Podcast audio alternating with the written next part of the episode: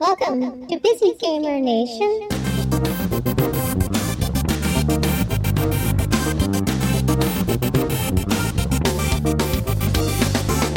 The free to play game Zombie Zombie Zombie HD is out now for iPad.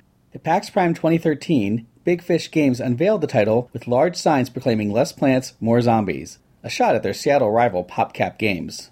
We also learned how this game, a match 3 action hybrid with virtually no resemblance to Plants vs. Zombies, apart from the presence of zombies, came to be. Hint the title of the game represents the three corners of the triangle you make when matching zombies. I'm Phil Katz. I'm a product manager on Zombie Zombie Zombie. It's a zombie match 3 game. We think it's a pretty unique twist on the match 3 genre. So zombies come down in a horde and you try to find three zombies that look alike and you create a triangle and any zombies that get caught in that triangle will get shot by your survivors and you're trying to shoot all the zombies before they can eat your survivors. There's a lot of power ups. There's over 50 ways to kill zombies in this game. So each level has its own power ups. Like you'll find this level had a grill that you kind of swipe and it heats up and explodes. There's a level with train tracks where the train will come across and a bridge that goes up and down. There's also power ups you can earn like the ninja and the turrets. And you can call taxis and choppers and other things in for support. How did this game come about? It really actually came about just in some creative expression around Match 3. Big Fish makes a lot of Match 3 games, and we've had a lot of success with Match 3. And so we're constantly playing with the formula and sort of thinking about what makes a Match 3 game fun and what makes a Match 3 game successful. And so this was a case where we really tried to isolate the matching 3, where you're finding three things that match, but then take a geometric turn and focus on the triangle formed by those things rather than just sort of gem swapping or a more traditional match And of 3. course, zombies.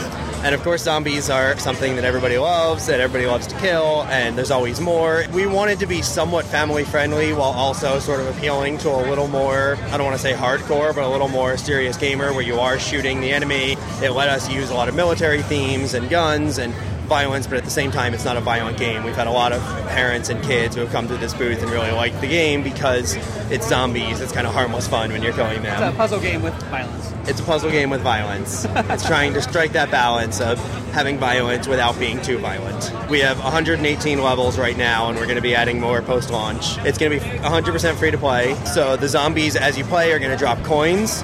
And you can pick up those coins and use them to purchase power ups to level up your squad. You can use them to get better guns, get better armor, all of those things. So you can purchase coins and do that more quickly, but the zombies drop coins, so everything in the game can be unlocked just by playing for longer and longer and collecting more coins and spending those coins. What's your favorite power up? My favorite power up's the ninja. I really like just dragging my finger around and he swings the swords like crazy and it just clears all the screen of all the zombies.